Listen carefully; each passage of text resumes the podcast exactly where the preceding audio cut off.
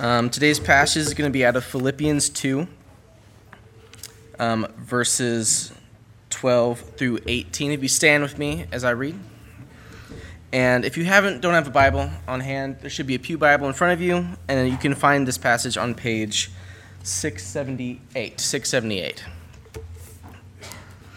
So, once again, just follow along with me as I read Philippians 2, verses 12 through 18. Therefore, my beloved, as you have always obeyed, not as in my presence only, but now much more so in my absence, work out your own salvation with fear and trembling.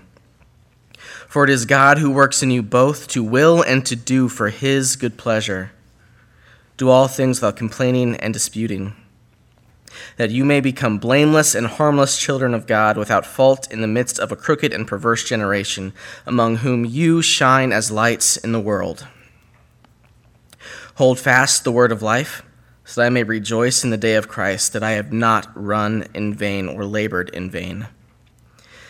Yes, and if I am being poured out as a drink offering on the sacrifice and service of your faith, I am glad and rejoice with you all.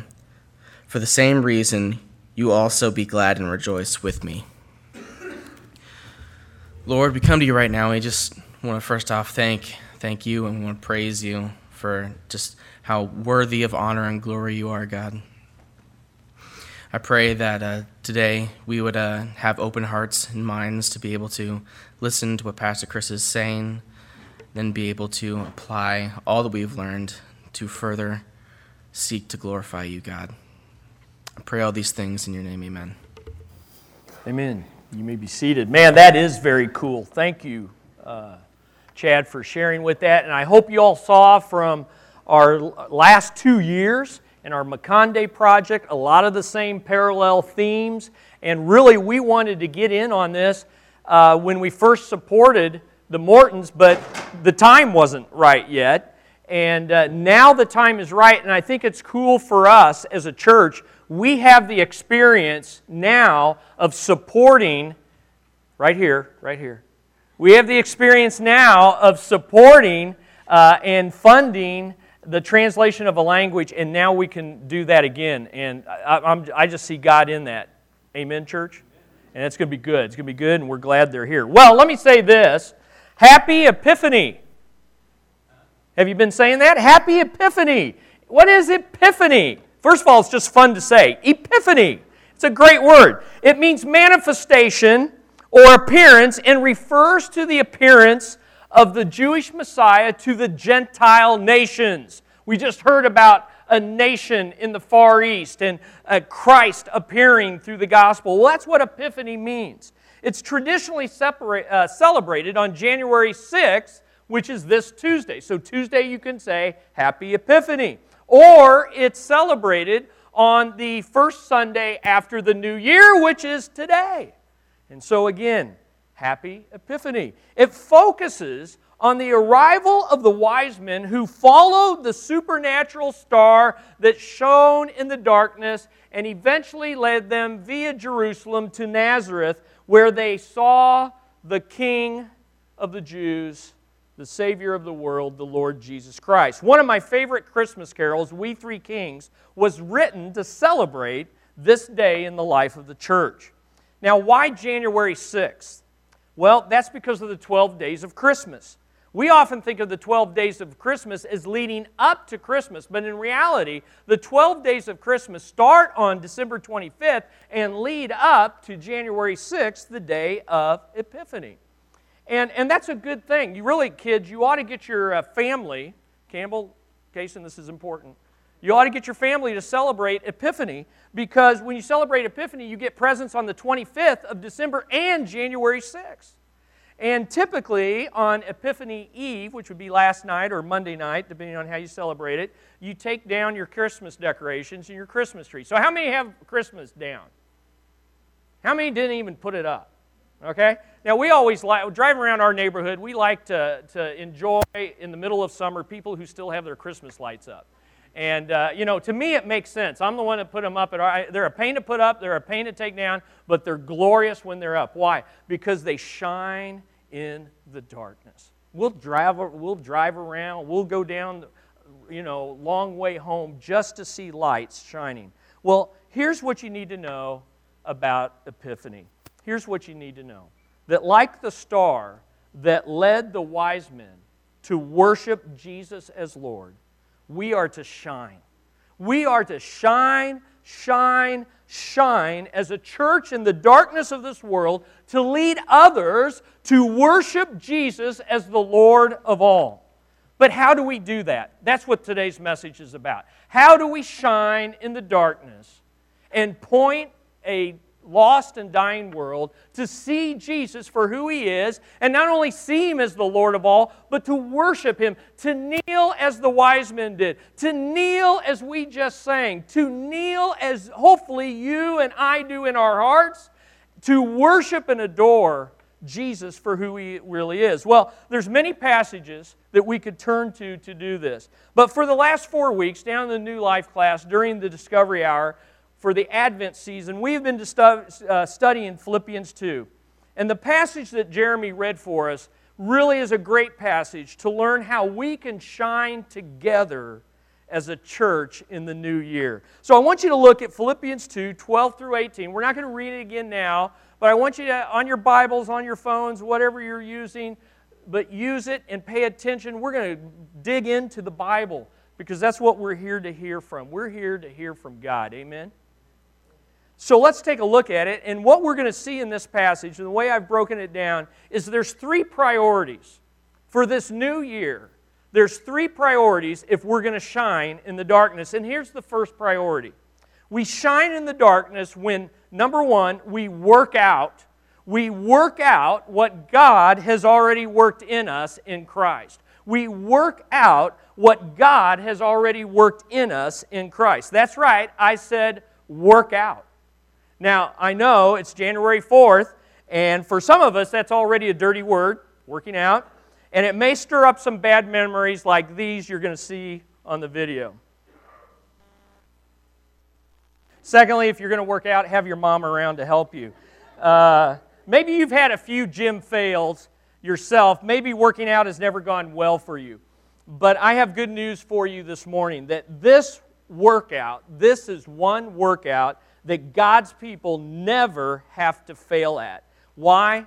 Because we are working out what God has already worked in us. Look at Philippians 2 12 through 13 again. Notice what it says. Therefore, my beloved, as you have always obeyed, not as in my presence only, but now much more in my absence, work out your own salvation with fear and trembling, for it is God who works in you both to will and to do for His good pleasure. We need to answer a few questions in order to really understand what these two powerful verses really mean. I think these are some of the greatest verses you could memorize. These are some of the greatest verses that answer almost every question that arises so often in the Christian life. And here's the first question What has God already worked in us? What is it that God has already worked in us? And the answer is our salvation our salvation.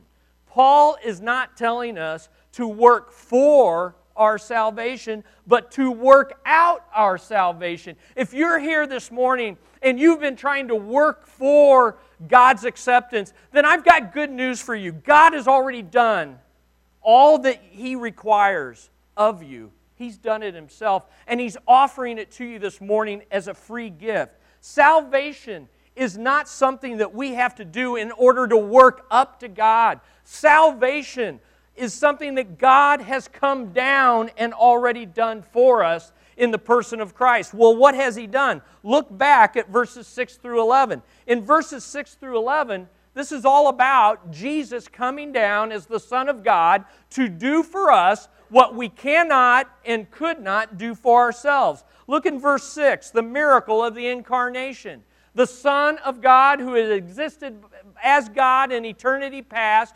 became fully human without becoming any less God. Then in verse 7, 7 through 8, we see the obedience of his humiliation. Having become a man and yet still fully God, he was treated as less than God, and yet he didn't murmur, he didn't complain, he didn't zap anybody with his supernatural power, he didn't promote himself. Instead, he humbled himself and became obedient even to the death, the shame death of a cross. And we see that in the last part of verse 8 the shame of the crucifixion. Jesus was willing to be fully obedient like God requires of you and me, even when it cost him shame, even when it cost him suffering, even when it was way beneath his dignity as the Son of God and as a perfect human being. And then we see in verses 9 through 11 the glory of his resurrection, his ascension, and his ultimate exaltation as the King of kings and the Lord of lords, and given the name that is above all names. Jesus is Yahweh. He is the God of the Old Testament, He's the God of the New Testament. He is fully God and the only way to salvation. God is doing for us there, the whole gospel story. There, the Christmas story. God is doing for us what we could not and cannot do for ourselves. And for everyone here this morning who, as in verses 9 through 11, have bowed the knee of your heart and have confessed with your mouth that Jesus is who He really is. And Jesus came and did what He really did. And He's really where He really is right now, seated at the right hand of the Father. If you have confess Jesus as Lord, then God has already worked in you the salvation that we all so desperately need. So, how do we know God's done this? Well, Philippians 1, t- 1 6 tells us. Philippians 1 6 says this For I am confident of this very thing, that He, God, who began a good work in you, will perfect it until the day of Christ Jesus. Salvation from beginning to end has already been worked in you if you have trusted Jesus as Savior. So, what do we work out? If God's working in us, His salvation, what do we work out? The answer is this the salvation that God has already worked in us. We're to work out what God has already placed in. So, we're not working for something, we're working from something that God has already done. That's why this workout will never fail. Now, this is why we work out our salvation with fear and trembling. Notice what it says that we work out in verse 12 our salvation with fear and trembling. Why? Because God's already saved us, and God's already working inside of us in Christ by the indwelling Spirit. God Almighty, the Lord Jesus Christ, Lord of all, is inside of us fear and trembling. Because basically, we're living the message of Christmas Emmanuel, God with us, God for us, and God in us. So we work it out, not with a, a just flippancy. We work it out with a fearfulness that a holy God is working His will and His pleasure from the inside out. And everywhere we go in 2015, everything we see, everything we listen to, we're taking God Almighty and Jesus, Lord of all, with us in the process. Emmanuel, God with us, for us, and in us. So the first priority in the new year is not to work for your salvation, but to work from your salvation and work out your salvation that God is already working in us those who have publicly confessed Jesus as Lord. So if we're going to shine, if we're going to shine in the darkness, then we're going to have to make it a priority to work out the light of salvation that's already in us through the message of the gospel. But how do we do that? How do we work out? So here's the third question we need to ask about this How do we work out what God has already worked in? Well, the answer is clearly given to us in verses 12 and 13. And I could sum it up in one word obedience. Obedience. So here's how you do it obey the universal rule of Jesus Christ, the Lord. Obey the universal rule of Jesus Christ as Lord. Look again at verses 9 through 11. Therefore, God has all highly exalted him and given him the name which is above every name that at the name of Jesus, every knee should bow of those in heaven and those on earth and of those under the earth, and every tongue should confess that Jesus Christ is Lord to the glory of God the Father. This is the one we obey who has universal lordship and rulership over the universe. Now look at verse 12. Therefore, because in light of who Jesus is, in light of us being Christ followers, therefore, my beloved, as you've always obeyed, not as in my not as in my presence only, not when I'm around, but also when I'm not around. Now much more in my absence, obey. Now, the only way we're going to shine in the new year is if we obey the commands of the Lord Jesus Christ as found in the Bible.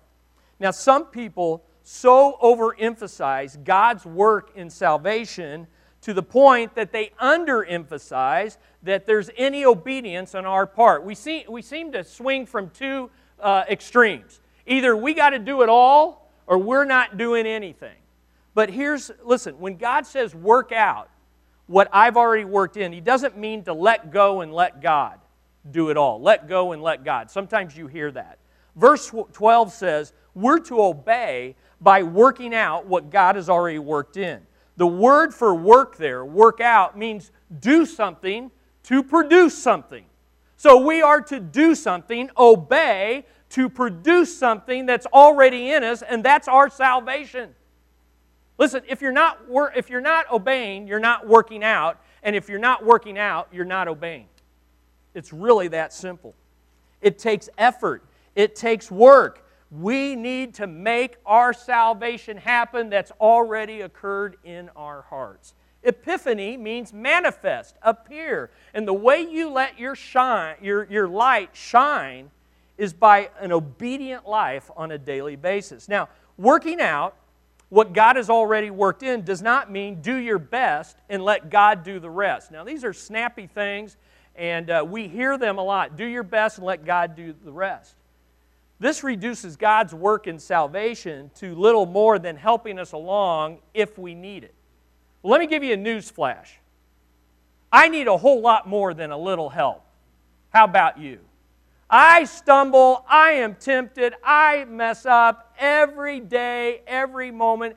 I need more than a little help after I've done my best. I need help from start to finish and everywhere in between. And I bet most of you, if not all of you, would be honest, would say the same. So, how do we obey the Lord?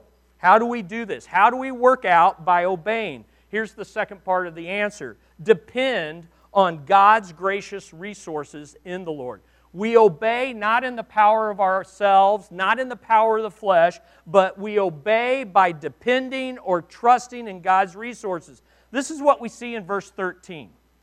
Notice in verse 12 it says, Work out your own salvation with fear and trembling. Now, if you just read that, you'd say, Man, God did something in the past, now I got to do the rest. But notice, he says, For it is God who works in you both to will and to do for his good pleasure. Wow, that's exciting. Listen to that. How do we obey? We obey by depending on God's resources in two ways, according to this verse. First of all, the desire to work is a gift of God's grace. The desire to obey, the desire to work out is a gift of God's grace. I don't have to worry about wanting to do this if I'm born again. God's already given me the desire. Can I hear an amen?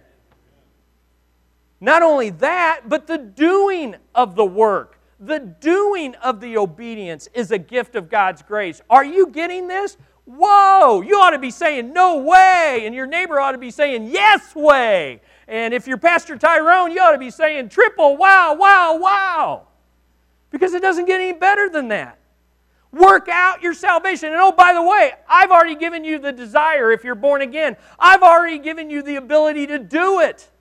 You just need to show up and get active and get going. I don't know about you, but that's good news for me. Listen, in Christ, by God's grace, through the indwelling Holy Spirit, God gives us the want to and the how to. He gives us the desire and the doing. He gives us the willing and the working. He gives us the total package. God not only begins salvation, Philippians 1 6, he not only completes our salvation, Philippians 1 6, but according to Philippians 2 13, everything in between, He gives us the desire to do it and the ability to do it on the daily basis of obedience to the Lordship of Jesus Christ and we shine. We shine. We shine in the darkness. Listen, church, we have no excuse for not obeying the Lord if we are believers this morning.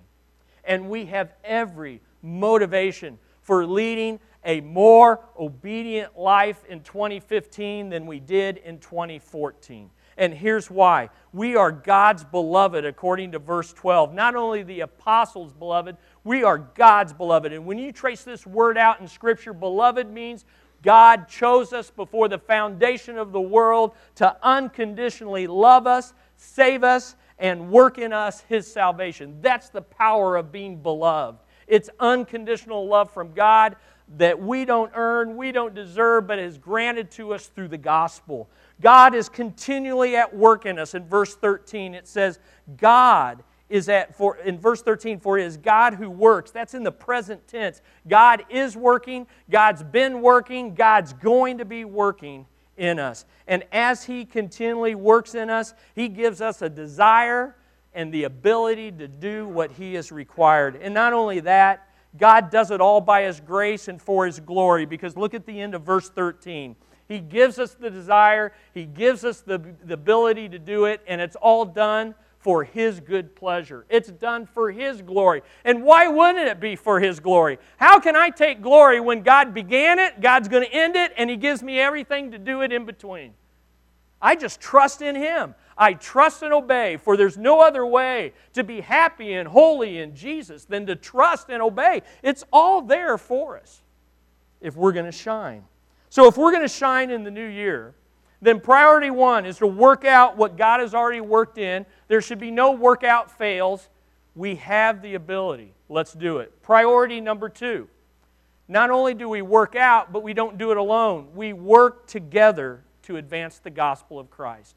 Listen, we're not going to shine if we don't work together to advance the gospel of Christ. That's why our partners are here this morning. That's why hearing their report is so important. That's why we're here gathered together, not in isolation this morning, not sitting at home watching uh, church online or on TV, because we've got to work together to advance the gospel of Christ.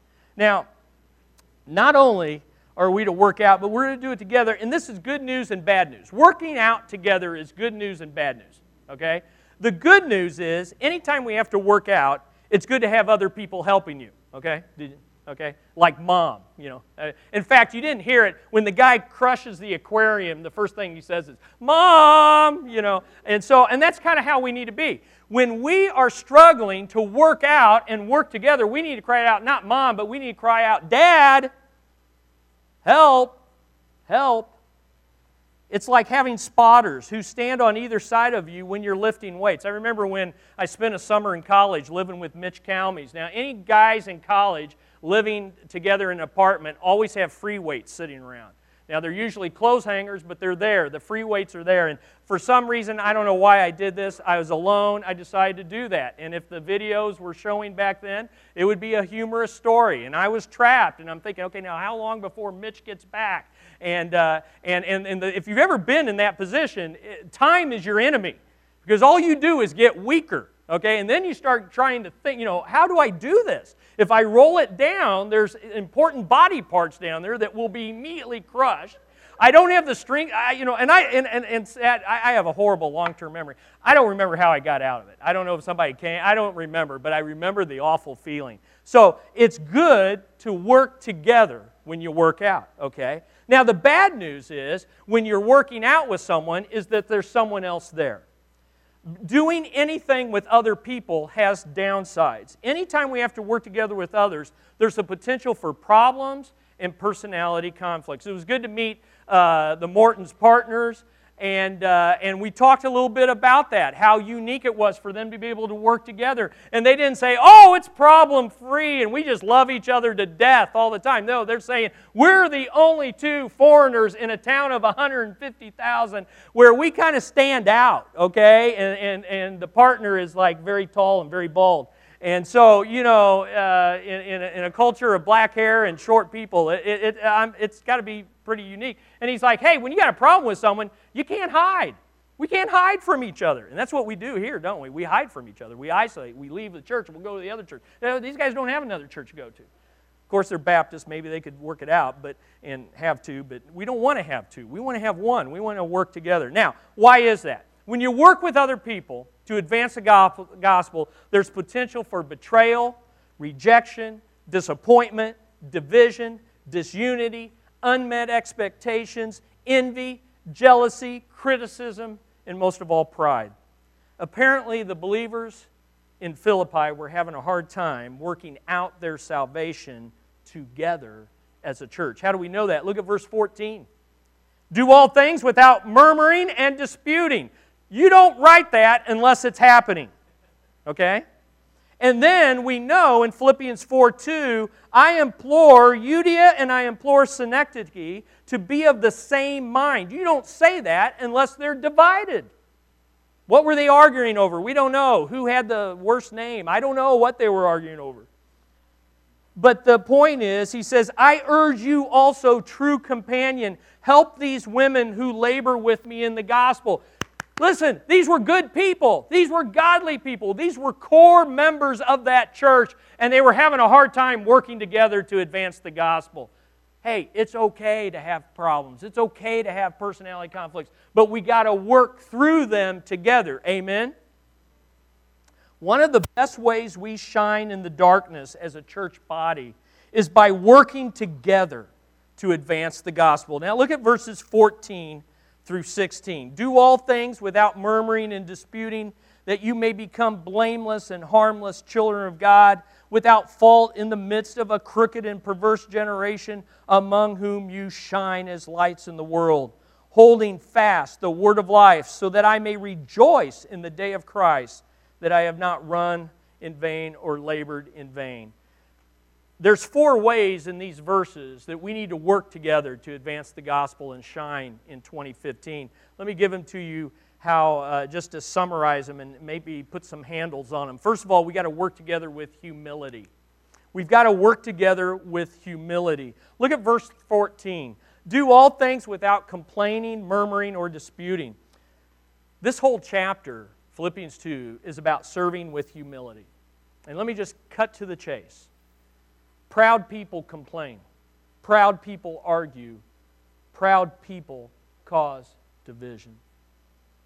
That word for murmuring is the word that you see so much in Exodus. It's what the children of Israel did all through the wilderness murmur, murmur, murmur, grumble, grumble, grumble. It's what you and I do when things don't go our way. It's what you and I do when our spouse disappoints us. It's what you and I do when our kids frustrate us. It's what kids do when their parents frustrate them. It's what we do when our boss drives us nuts. But humble people don't do that. What do they do instead? Humble people, people do verses 2, uh, Philippians 2, 3 through 5. Humble people do nothing through selfish ambition or conceit, but in lowliness of mind esteem others better than themselves. Humble people don't murmur. Instead, they look out not only for their own interest, but for all the, also for the interest of others. Verse 5 Humble people don't murmur and dispute. Instead, they have the same mindset that was in Christ Jesus, who was so high but willing to go so low in order to serve others. And when things went against him, and when people betrayed him, and when his disciples disappointed him, and when the state persecuted him, he didn't murmur. He humbled himself and became obedient, even to the death on the cross. Now, just think about this.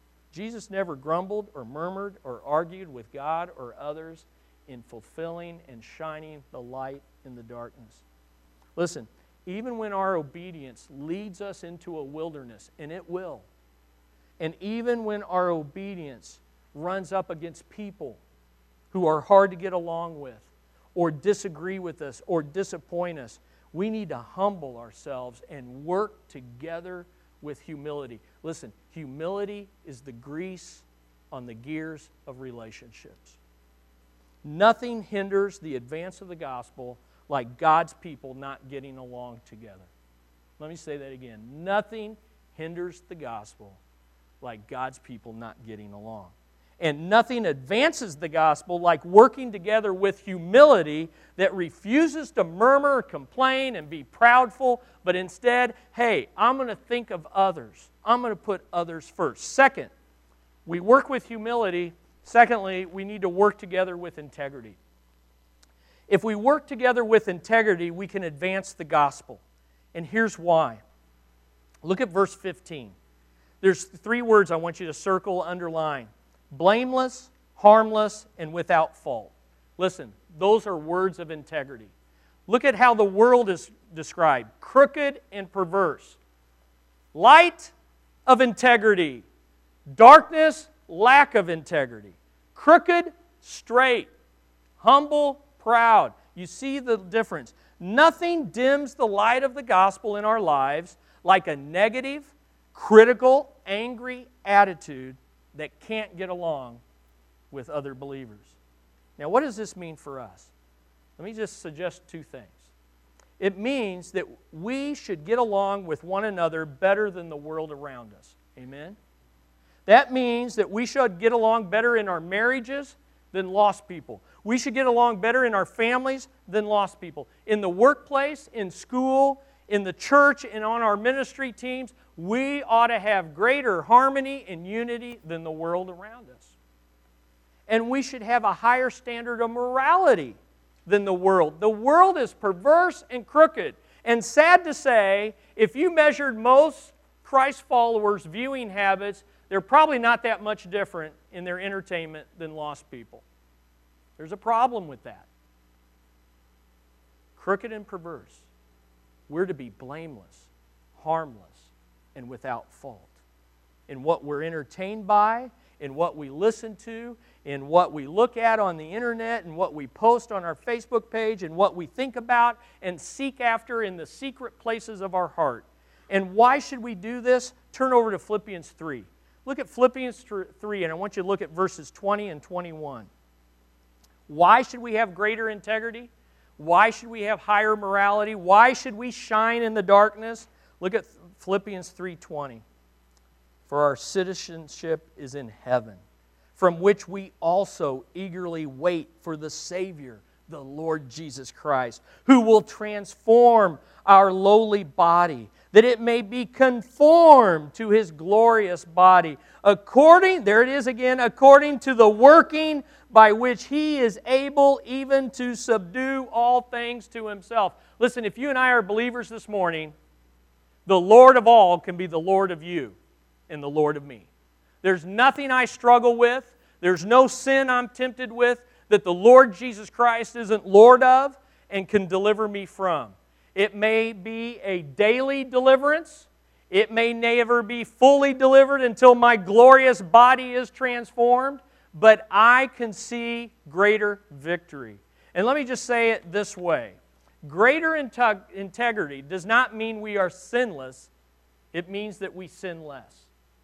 And we sin less, and we sin less until Jesus comes. Third, work together with tenacity. Work together with tenacity. Tenacity advances the gospel. Listen, the Mortons wouldn't be going back if they didn't have tenacity. Okay? And notice what it says in verse 16 holding fast the word of life, so that I may rejoice in the day of Christ. Listen, nothing dims the light of the gospel in our lives like letting go of the absolute truths of this book.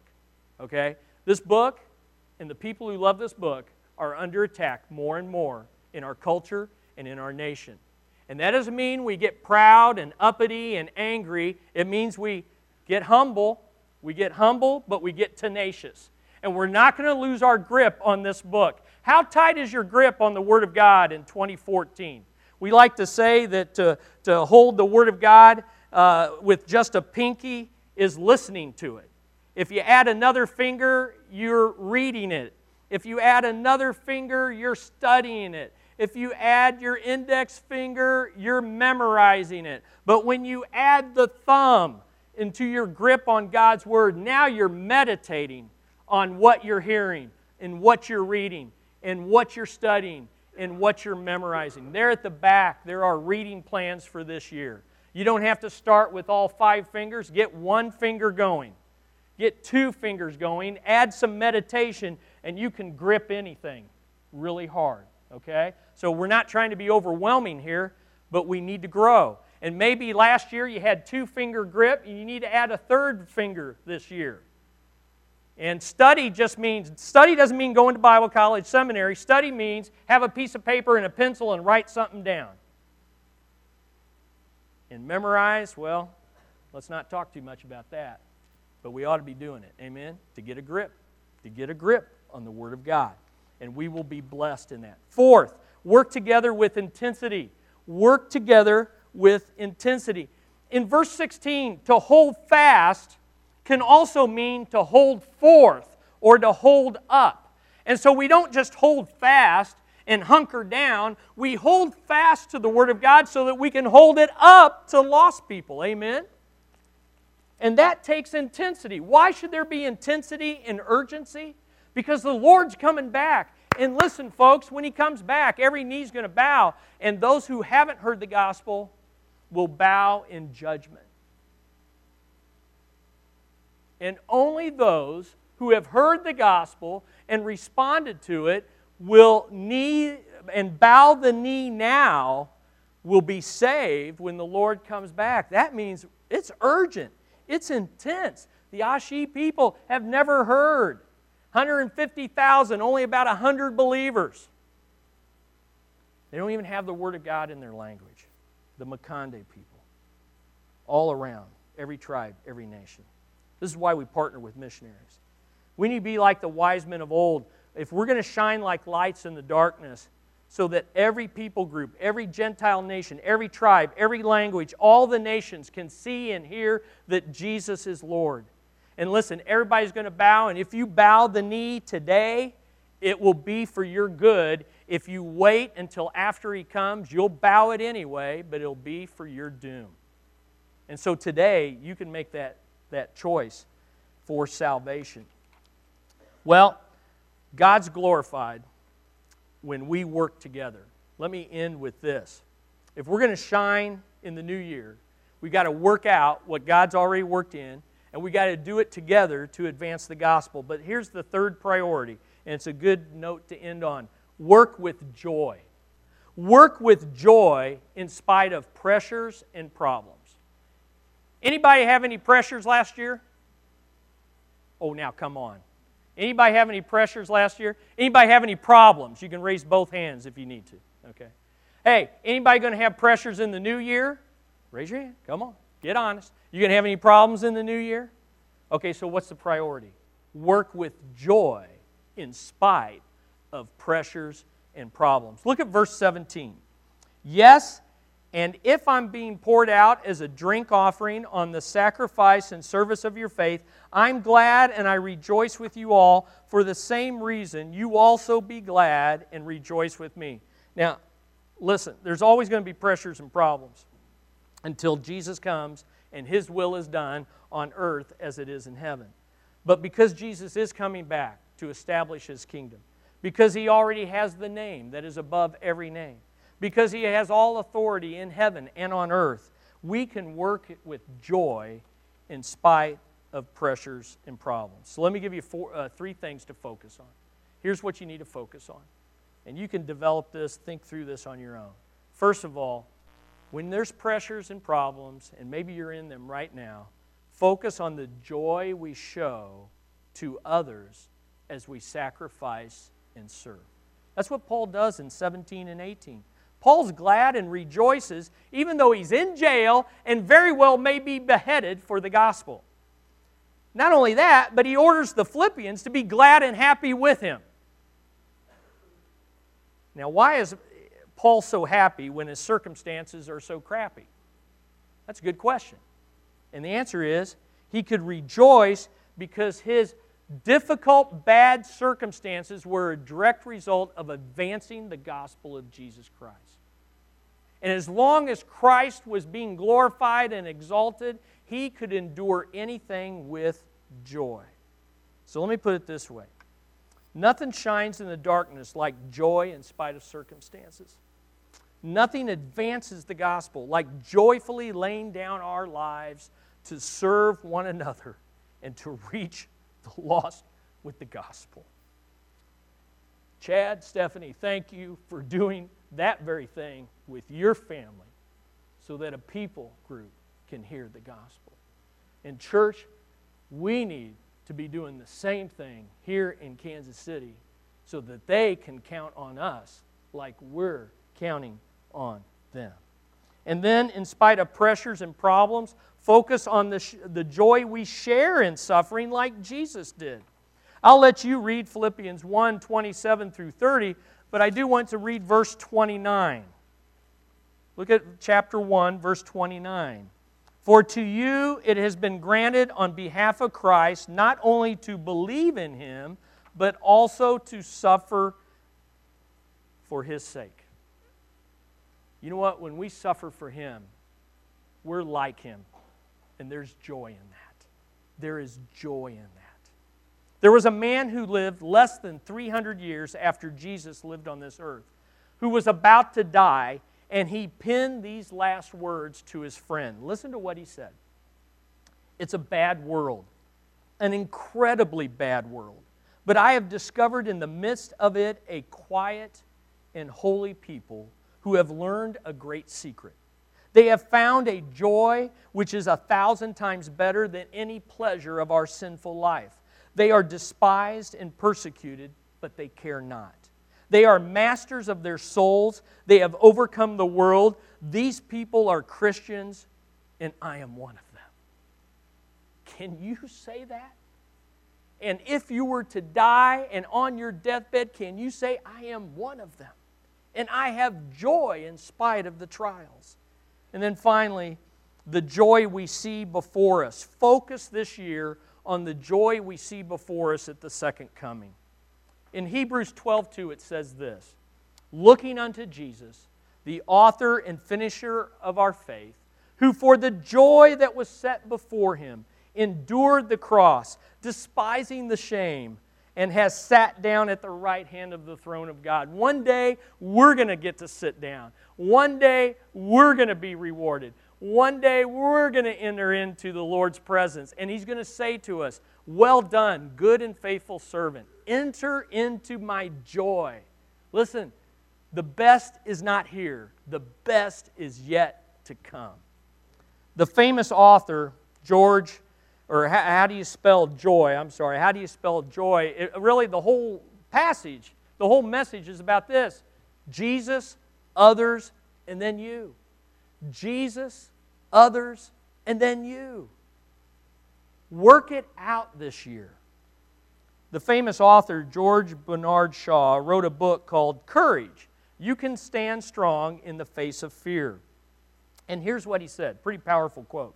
This is my true joy in life the being used for a purpose recognized by yourself as a mighty one, the being thoroughly worn out before you are thrown on the scrap heap, and being a force of nature instead of a feverish, selfish little clod of ailments and grievances complaining that the world will not devote itself to making you happy. Whoa. I think the Apostle Paul would say the same thing this way. Here's what I think he would say This is the true joy in life, the being used for a purpose recognized by God as a mighty one, the being thoroughly worn out before you kneel before Jesus as Lord, and being a force of godliness instead of a feverish, selfish little clod of ailments and grievances, complaining that the world will not devote itself to making you happy. Church, it's time to shine. Amen. We need to work out what God has already worked in. We need to work together to advance the gospel, and we need to work with joy in 2015 in spite of pressures and problems. So I ask you this morning will you shine with us? Will you shine with us here at Glenwood? We shine as a church in the darkness when we work together at working out what God is working in to advance the gospel of the Lord Jesus Christ. The, the, the response to this message really comes down to this let God do for you this morning what you can't do for yourself. Receive Him as Savior and Lord. If you don't know, if you've never bowed the knee, if you've never come publicly confessed Him, just come to Him this morning and say, Lord, I'm proud, you're humble. I'm a sinner, you're not. You're a Savior. I can't do it, but you've done it for me, and I receive you and what you've done to save me, forgive me, and to give me a new heart and a new desire and a new ability to do what I desire. Lord, I receive you. And you just make that public in our response time. But most of us, many of us, have already received Him. This is a great Sunday to recommit to the Lordship of Jesus Christ. If you've never, as a believer, said, Lord, you have it all, I did it right there when I was 17. And I go back to that and I recommit to that.